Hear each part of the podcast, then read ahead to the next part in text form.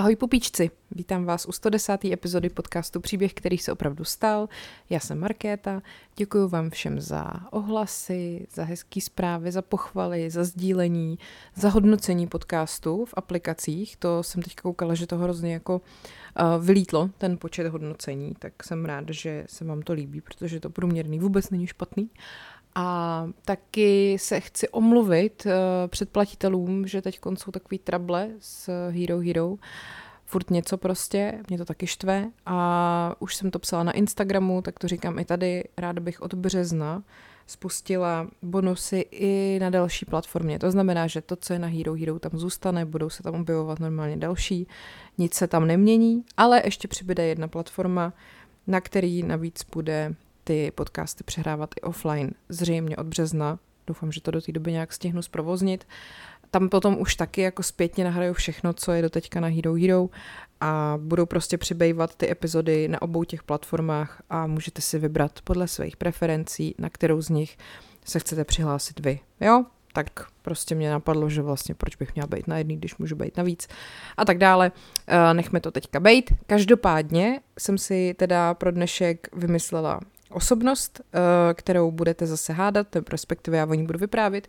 Její jméno prozradím až na konci. A jediný, co vám můžu prozradit, je, že je to Čech. Jo? A jsem na to zvědavá, eh, v jaký fázi na to přijdete. Myslím si, že toho, nebo takhle jsem zase opět 100% přesvědčená, že toho člověka známe všichni, ale jeho osud asi o něco míň. Tak uh, jdeme na to.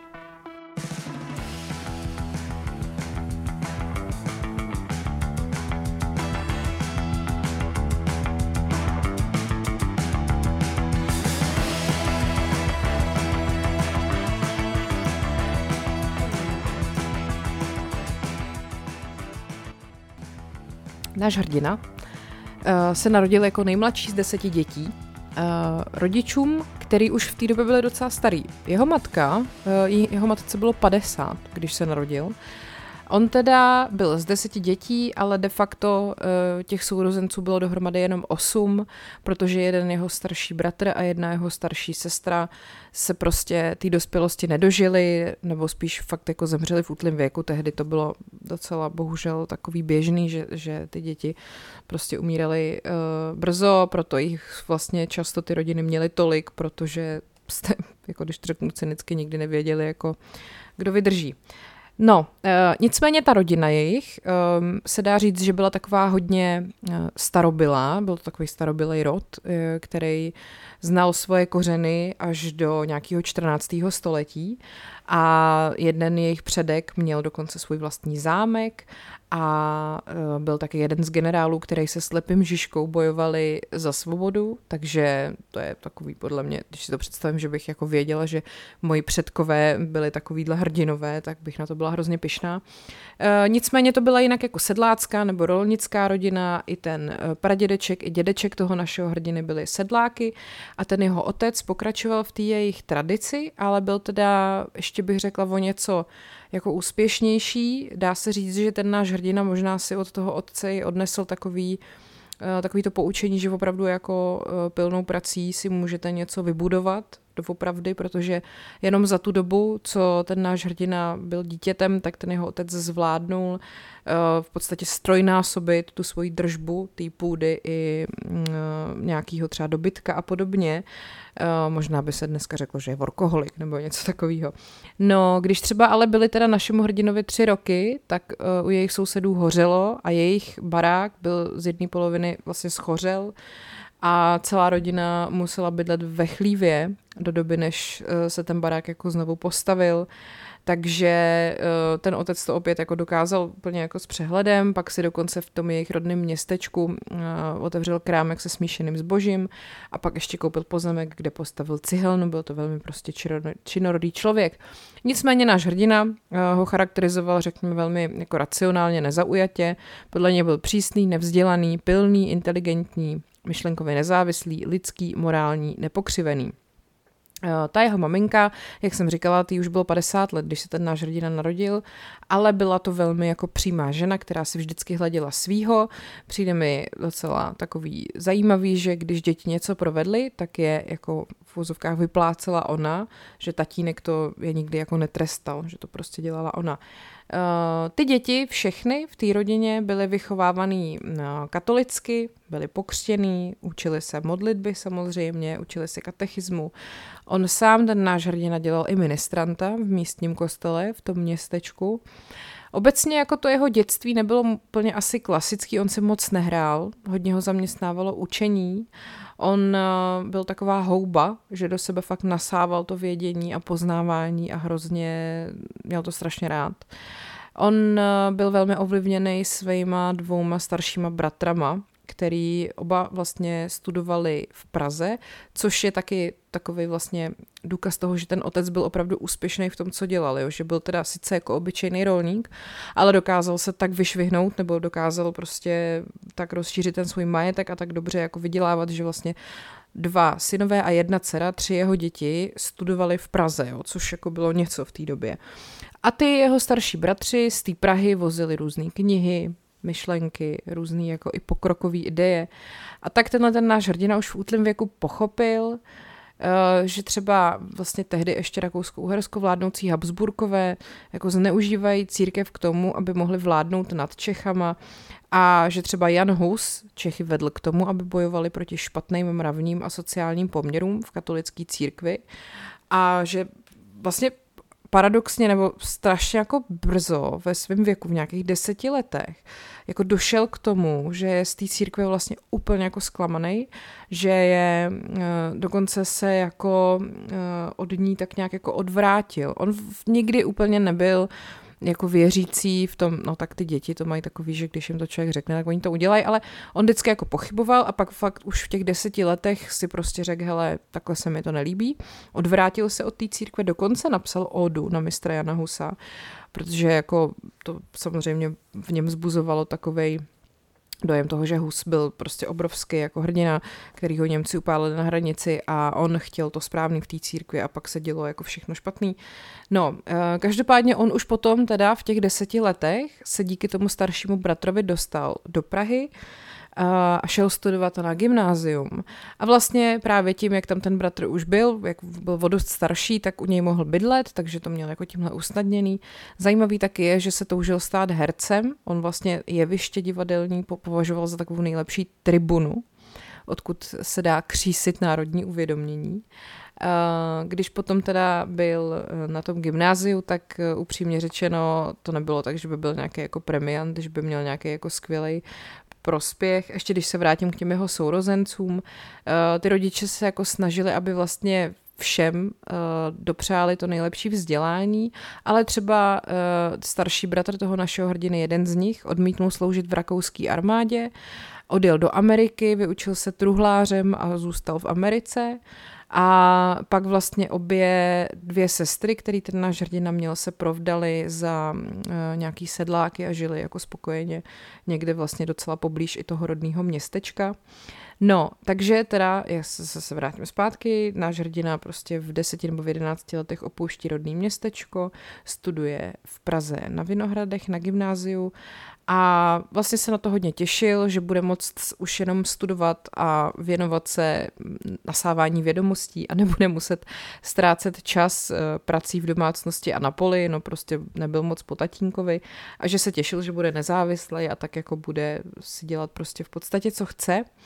Uh, ta jeho osobnost v období uh, dospívání byla taková, uh, asi nebyl úplně populární, on neměl moc čas se nějak důvěrně zbližovat se spolužákama, ani vlastně neměl moc kamarádů, protože v jeho pohledu na svět to kamarádství spíš jenom stálo peníze a čas a on měl jako neustále naspěch. Prostě měl nějaký cíl a zatím si šel. A když mu bylo 15, tak ten jejich otec odešel na odpočinek a to hospodářství tehdy už mělo 40 akrů půdy, koně a dobytek a jeden z těch jeho starších bratrů teda dostal ten dům a pole a ten zbytek peněz nějak si rozdělili ostatní, ten náš hrdina dostal 600 korun a tomu svýmu staršímu bratrovi každý měsíc na bydlení přispíval 20 korunami, což tehdy byl pořádný ranec.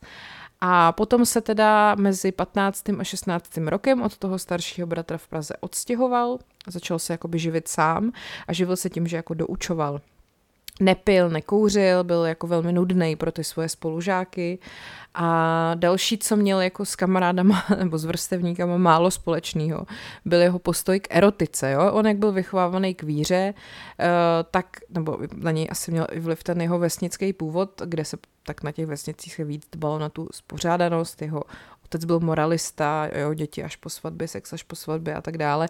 Takže ani tohle jako pro něj nebylo nějaký téma, který by prostě ho spojovalo s lidma v jeho věku.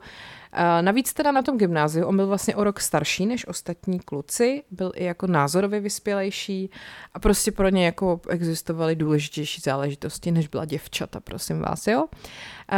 On miloval spory, jako intelektuální spory. On se hrozně rád přel se svýma spolužákama i s profesorama. Eh, přišlo mu, že ta debata je jako to ono, v čem vznikají ty eh, správné názory a nějaký podnětné myšlenky. Nicméně taky zároveň teda se s nima přel, protože svoje jako profesory a vlastně spolužáky, který byli bohatý, tak považoval za takový sluhy Rakouska až, až jako za nebezpečný lidi. A právě v té době si vypěstoval takovou metodu, eh, takzvaně jako v opozici, kterou on si ověřoval skutečnost. Že vždycky raději jako kritizoval, než aby souhlasil a ty návrhy nebo ty všechny názory okolo tak jako prosíval, až zůstalo jenom to, co bylo podle něj jako základní a důležitý. A tím vlastně dospěl k těm jako vlastním závěrům. A tuhle metodu pak používal celý svůj zbytek života. Uh, on neměl tak moc dobrý prospěch, ale tak nějak všichni okolo něj věděli, že on ví víc než oni. Uh, jeho nejoblíbenějším čtivem byly zakázané knihy a uh, vlastně asi nejdůležitější předměty, co tak jako během studia si určilo, že jsou i nejbližší, byla čeština, dějepis a filozofie a to potom byly i jako vědy, které vlastně ho provázely celý život. A uh, když se ještě podíváme na tohleto, tady to období, tak další důležitou složkou toho období, uh, možná trošku překvapivě, uh, byl sport. On byl tehdejším pohledem svýho jednoho, řekněme, vrstevníka, Spartán, kterému chybí smysl pro požitky. V tom období těch gymnaziálních let on prostě totálně propadnul kopaný a stal se členem SK Slavia C. A vlastně ten fotbal jako takovej mezi studentama tehdy patřil mezi přísně zapovězený sporty a on tudíž musel tuhle tu svoji zálibu tajit. A proto se vlastně oblíkal dokonce uh, jako do dresu, který uh, měli na sobě různý pseudonymy. Jo? Nikdy tam nebylo jeho jméno, ale vždycky příjmení někoho jiného. Um, ono se mu to dařilo tajit docela dlouho, že se účastní těch fotbalových utkání, než teda v jednom zápase mu přerazili holení kost. A když se probral z mdlo, uh, jako převezli do nemocnice, tak uh, jeho jedinou starostí bylo, jestli ten jeho tým zvítězil. No ale teda skutečný starosti teprve jako měli přijít. Protože on byl do té doby sice ne nějak jako premiant, ale prostě řekněme vzorný student a tak se samozřejmě začal bát toho, že ztratí nějaký svoje žákovské výsady, kdyby se právě zjistilo, kde k tomu úrazu přišel. A tak se prostě do té školy neodvážil jít. A šest neděl se skrýval v té nemocnici a aby však jako nezůstal, že jo, pozadu za tou třídou, ve který byl, no tak si prostě a udržel jako tempo, tak si opatřil knihy a učil se z nich. A pak ho teda našli, protože ho považovali prostě za ztracenýho, že jo. No a ty profesoři ho nakonec s pomocí policie teda našli, a když se potom znovu objevil ve škole, tak uh, ztratil ty svoje výsady a od toho okamžiku potom musel až do maturity vlastně platit školný, Eh, čehož by byl normálně jako vzorný student ušetřený a taky kvůli tomu, že v té škole nebyl takovou dobu, tak musel skládat nějaký doplňovací zkoušky ze všech předmětů za to pololetí. A v téhle souvislosti vznikla historka, kterou zaznamenal jeden jeho spolužák. Když ten náš hrdina při návratu z nemocnice zahlídnul třídního profesora, tak rychle naskočil do nejbližší tramvaje a ujel, protože od těch svých spolužáků věděl, že ten profesor se na něj chystá, aby mu vyčinil. No a to toho profesora, tohleto jeho počínání tak jako rozlítilo, že příští den mu ve třídě ostře vyčítal a při té příležitosti pronesl chmurnou předpověď. Vy hulváte, nechte studování, z vás nikdy nic kloudného nebude. No a za vyučenou uh, potom ale jako úplně nedostal, protože ten jeho starší bratr vlastně za něj všechno zaplatil a dokonce se vrátil i zpátky na hřiště. Takže si pak jako vlastně na gymnáziu vytvořil takovou pověst jako studenta rebela a po těch šesti měsících té kladby, nebo jako než dokončil ten ročník, tak se zase ocitnul prostě na, na zeleném trávníku a se vstupem na univerzitu, teda potom v roce 1904 skončil i ten jeho fotbalový život, ale zůstal celoživotním jakoby přispívajícím členem toho klubu SK Slavia Praha až do svojí smrti. No, takže on teda odmaturoval, žádný skvělý prospěch, ale uh, chtěl začít studovat jazyky a uh, vlastně následující říjen se zapsal na České filozofické fakultě Karlo, tehdy Ferdinandovy univerzity. Tak, uh, potom vlastně ty další univerzitní a mimo univerzitní studia realizoval většinou mimo Čechy a Rakousko. A uh, vlastně první, kam se podíval, byla Francie. Jo? To bylo v roce 1905. Vlastně odjel do Paříže a tu si okamžitě samozřejmě zamiloval, protože prostě tehdy tam ze všeho čišila taková ta tradice té velké revoluce, taková ta národní historie, kultura a taky to, že jemu se strašně líbilo, že tam fungovalo to státní zřízení, kdy tam vlastně byl pravidelně volený parlament, prostě jakoby klasická demokracie a že se tam jako řešily nějaký sociální problémy cestou reform a že tam opravdu probíhá takový ten politický rozvoj. No a on teda studoval v Sorboně a e, k tomu e, pracoval 16 až 18 hodin denně a pak se ještě taky zapsal na, ke studiu politických věd na univerzitu v Dijonu. Přivydělával si různýma článkama, který zasílal do různých novin, jako do Čech, myslím, a tam vlastně i třeba reportoval o aktuálním dění ve Francii nebo o dění ve Velké Británii. Nicméně teda Francie byla jako jeho favorit, se dá říct. No, uh, on teda, jako aby to všechno zvládal, že jo, jak jsem říkala, byl takový hodně jako cílevědomý, on prostě věděl, co chce, takže peníze, který si vydělal psaním těchto těch článků, tak investoval, eh, z laciného hotelu se přestěhoval do vlastního pokoje. On si najal celu v bejvalém klášteře a ten pokoj byl teda velmi jako skromně vybavený, jo, to bylo prostě lehátko, stůl, dvě židle a polička na knihy. On si kupoval množství knih obrovský, ale vždycky jako třeba z druhé ruky a vždycky vlastně se řídil tam tím svým jakoby názorovým střetem, který ho bavil, to znamená, že hledal knihy, kde byly opačný názory, než měl on sám. A když potom třeba jel do Berlína zase na nějaký uh, studia, tak uh, měl sebou 12 beden knih, nedopřál Nepřál si chleba ani maso, hlavně, že měl knihy. Uh, pak jsem našla, že když mu bylo asi 620, tak sám o sobě napsal tohle. Povahou byl jsem málo citový, rozumářský, racionalismu ba materialismu nakloněný. Měl jsem navštěpován antiklerikální sebevýchovou odpor k náboženství. Materiální poměry ve studiích hnaly mne k socialismu. Měl jsem příliš mnoho dispozic, které mě přímo vybízely abych odporoval idejím a vlivu Tomáše Garika Masaryka. Jo. Tak Masaryk byl tehdy že jo, samozřejmě velmi jako populární, jako ve studentské obci. No, uh, tak a teď se pojďme podívat na vztah uh, s jeho manželkou. Ona totiž uh, pocházela z velmi chudých poměrů. Narodila se do rodiny traťového strážného a ta její životní cesta byla taky hodně zajímavá. Uh, ona teda měla ještě dva bratry a opravdu ta rodina jako velmi strádala finančně a o té úrovni vzdělání asi nemá ani moc smysl mluvit, ale všechno se teda pro ní změnilo v jejich 14 letech. To si totiž do své péče vzala bohatá, bezdětná teta, která žila v Praze. Hele, to je zajímavý, to je skoro v každém příběhu prostě nějaká bohatá tetička v Praze, která to všechno zachrání. No a tahle ta tetička teda umožnila týhle naší uh, budoucí manželce našeho hrdiny vystudovat nejdřív průmyslovou, potom i rodinou školu a potom i školu obchodní. A ona byla teda taky velmi jako ctižádostivá a tak po studiích v Praze zamířila do Paříže právě na Sorbonu, kde se chtěla zdokonalit ve francouzštině a taky v historii a literatuře. No a tam právě se setkala s tím naším hrdinou a uh, on bohužel ale té době neměl úplně jako náladu na nějaký milostný pletky, jo, prostě hele, knihy, uh, prostě by, bydlení v celé a to bylo všechno.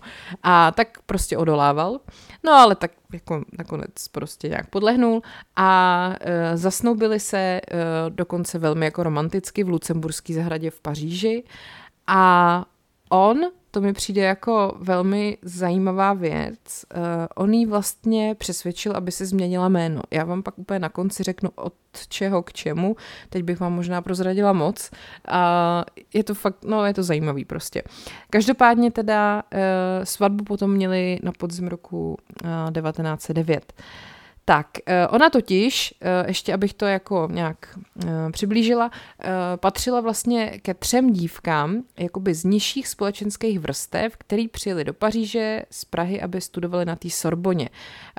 Prostě jí měl, je, ty tři dívky měl na starost jeden pán, který je tam takhle jako doprovázel a ona teda vlastně jak žila u té bohaté tetičky, tak byla jako vychována takovým tím měšťanským způsobem a tím pádem se jako dostal už do takový trošku vyšší jako společenský vrstvy. No a tady ten náš hrdina byl pro ní takový úkaz, jo, protože on opravdu vlastně patřil k jiný společenský třídě, ne, ne, jako neoblíkal se moc hezky, nějak nedbal, že nějakých společenských forem těžce se přizpůsoboval. A začal to jejich přátelství tím, že byl zase v té své klasické opozici, ale ona prostě nějakým způsobem jí okouzlil. A On s ní byl jako rád, rád se s ní procházel, rád s ní jako mluvil, ona reagovala dobře na ty jeho myšlenky. On neuměl ani jako flirtovat a nechtěl být takový ten chlápek, co se jako lehce snadno ožení a furt si to jako opakoval ale když potom teda si řekl, že by se oženil, tak si uvědomil, že by si vlastně vzal tady tuhle tu. Takže opravdu uh, mi přijde jako legrační, že si to takhle asi racionálně uh, určil a taky požádal o ruku. A když teda potom už byli zasnoubený, tak on, jako protože věděli, že se budou vracet do Prahy, tak on se vlastně jako snažil nějak připravit na takovou tu životní změnu, že, že prostě budou chudí a budou mít teda jiný společenský styky, že ona bude muset studovat jeho obor, sociologii, filozofii, filozofii a literaturu, aby mohla být činná ve veřejném životě. A ona zase jeho připravovala na roli manžele. Učila ho pořádku, oblékání, pravidelné stravy a chování. Když on potom zase jela další studia do Berlína, tak ona jela s ním. A tam potom, eh, když se teda vzali, že jo, tak to, to jsem už říkala, to byl ten rok 1909. Ale ještě se chci vrátit do toho Berlína. Tam se on zapsal pro změnu na filozofickou fakultu a pak se tam začal připravovat na dráhu profesora jazyků. Ale necítil se v Berlíně dobře, jo. Francie mu byla blíž. Eh, ten Berlín eh, byl na něj takový moc jako militantní. Eh, ta pruská disciplína, atmosféra nesvobody ho jako odpuzovala. No a potom teda se po formální imatrikulaci na Berlínské univerzitě s tím Berlínem rozloučil a potom teda na univerzitě v Dijonu uh, mu schválili jeho doktorskou tézi a vystavili mu doktorský diplom, ale ten v tehdejším Rakousku-Uhersku nebyl uznaný, takže ho pak zase čekali další studia v Praze. A uh, potom teda v září 1908 se začal připravovat na českou dizertaci a začal navštěvovat různé filozofické přednášky. A tam si opět nějakým způsobem uh, utvářel svůj vztah jako k tomu, uh, k církvi a vůbec jako k víře jako, jako k takový. A potom se přihlásil ke zkušební komisi, aby získal učitelskou způsobilost z Němčiny a z francouzštiny, tomu bylo 25. A tak se potom eh, stal suplujícím učitelem na Pražský československý obchodní akademii. Přednášel francouzštinu a národní hospodářství. Ta jeho maminka v tom roce vlastně zemřela a ten jeho, jej, jeho otec se po její smrti bohužel hodně změnil a chtěl vlastně najít úlevu právě u toho svého syna v Praze. Ale nakonec se vrátil zpátky na venkov a zemřel hned o dva roky později. Jak jsem říkala, ty jeho sestry si vzaly nějaký malý sedláky uh, poblíž uh, toho rodného městečka a byli spokojení, vlastně byli na tohohle toho svého vystudovaného bratra pišný a nic od něho nechtěli. Nikdo si jako na nic nečenil žádný nároky, on jim teda ani nic nenabízel. On získal docela hmotný zajištění právě tím sňatkem s tou svojí ženou. Patřil k tomu třeba i byt v Praze.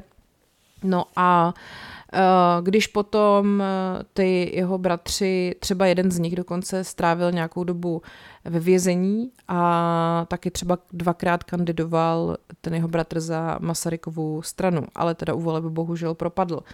A, ten další bratr se stal sedlákem, pak tam byl ještě ten jeden, který uh, se vlastně živil jako truhlář v Milwaukee ve Wisconsinu. Tak, jdeme se podívat ještě na další věci. Když tomu našemu hrdinovi bylo 30, tak už měl vydaný čtyři knihy, přispíval do různých jako reví a samozřejmě se velmi věnoval politice. Možná už trochu tušíte, o kom mluvím, ale ještě budu chvilku mluvit dál. Chtěl získat titul univerzitního docenta a v 29 letech se mu to podařilo. Stal se docentem sociologie na České filozofické fakultě a tak potom eh, v semestru 13 až 14 mohl vypsat svoje první přednášky. No a tehdy vlastně začínala první světová válka, že jo, začalo to být docela jako divoký. No a když potom eh, vlastně ještě se snažil studovat na právnické fakultě Německé univerzity v Praze, tak tu školu nedokončil a uh, dokonce ta jeho žena byla 11 měsíců ve vězení kvůli němu. A já se podívám, jak dlouho vám tady o něm vyprávím. No, myslím si, že to je tak akorát. Um, tak doufám, že někdo z vás už třeba přišel na to, že jsem tady celou dobu vyprávěla o Edvardu Benešovi a o jeho ženě Haně. A myslím si, že na tom je velmi zajímavý, že teda jeho žena se nemenovala původně Hanna, ale jmenovala se Anna.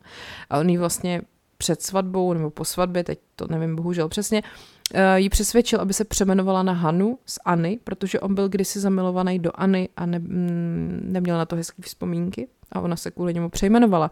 A mimochodem, Edward Beneš se původně narodil jako Eduard Beneš a přemenoval se, protože mu uh, bylo řečeno, že Edward je takový jako uh, přímější, lepší. Takže Edward a Hanna byli původně Eduard a Anna, ale v matrice jsou oba zapsaný jako Eduard a Anna. A myslím si, že potom Hanna Benešová jako taková byla uh, vlastně ne, nezasloužila si stát v jeho stínu. Ona byla mm, vlastně první dáma, která, ke který jako vzhlíželi všichni, si myslím, v Československu, když se potom Beneš stal prezidentem a snažili se jí pak napodobovat i mm, takový ty komunistický manželky typu jako Marta Gotwaldová, což se samozřejmě jako nikdy nepodařilo, protože tohle buď máte vrozený, nebo prostě ne. A tak, Doufám, že vás to bavilo, že jste to neuhádli hned na začátku. Já jsem se třeba dozvěděla spoustu zajímavých věcí, jako že třeba Edward Beneš byl prostě fotbalista Slávy a podobně. Uh, teď ještě koukám, co jsem tady říkala, že vám řeknu až na konci, ale to asi, to asi je všechno. No pak samozřejmě bych tady mohla vyprávět o tom, jak se k sobě dostali s Masarykem a tak, ale to už je takový docela známý. Tak uh, myslím si, že ten učitel, který mu řekl, že z něj nikdy nic kloudného nebude, se pak docela mlátil do hlavy. Tak jo, uh, děkuji vám za pozornost. Doufám, že vás to bavilo a kdybyste chtěli nějaký bonusové epizody, tak na herohero.co lomeno podcast příběhy vycházejí dvě týdně a sledujte Instagram podcast příběhy, sledujte můj Instagram paní Královna a uslyšíme se zase ve čtvrtek. Mějte se hezky, ať je váš život příběh, který se opravdu stal.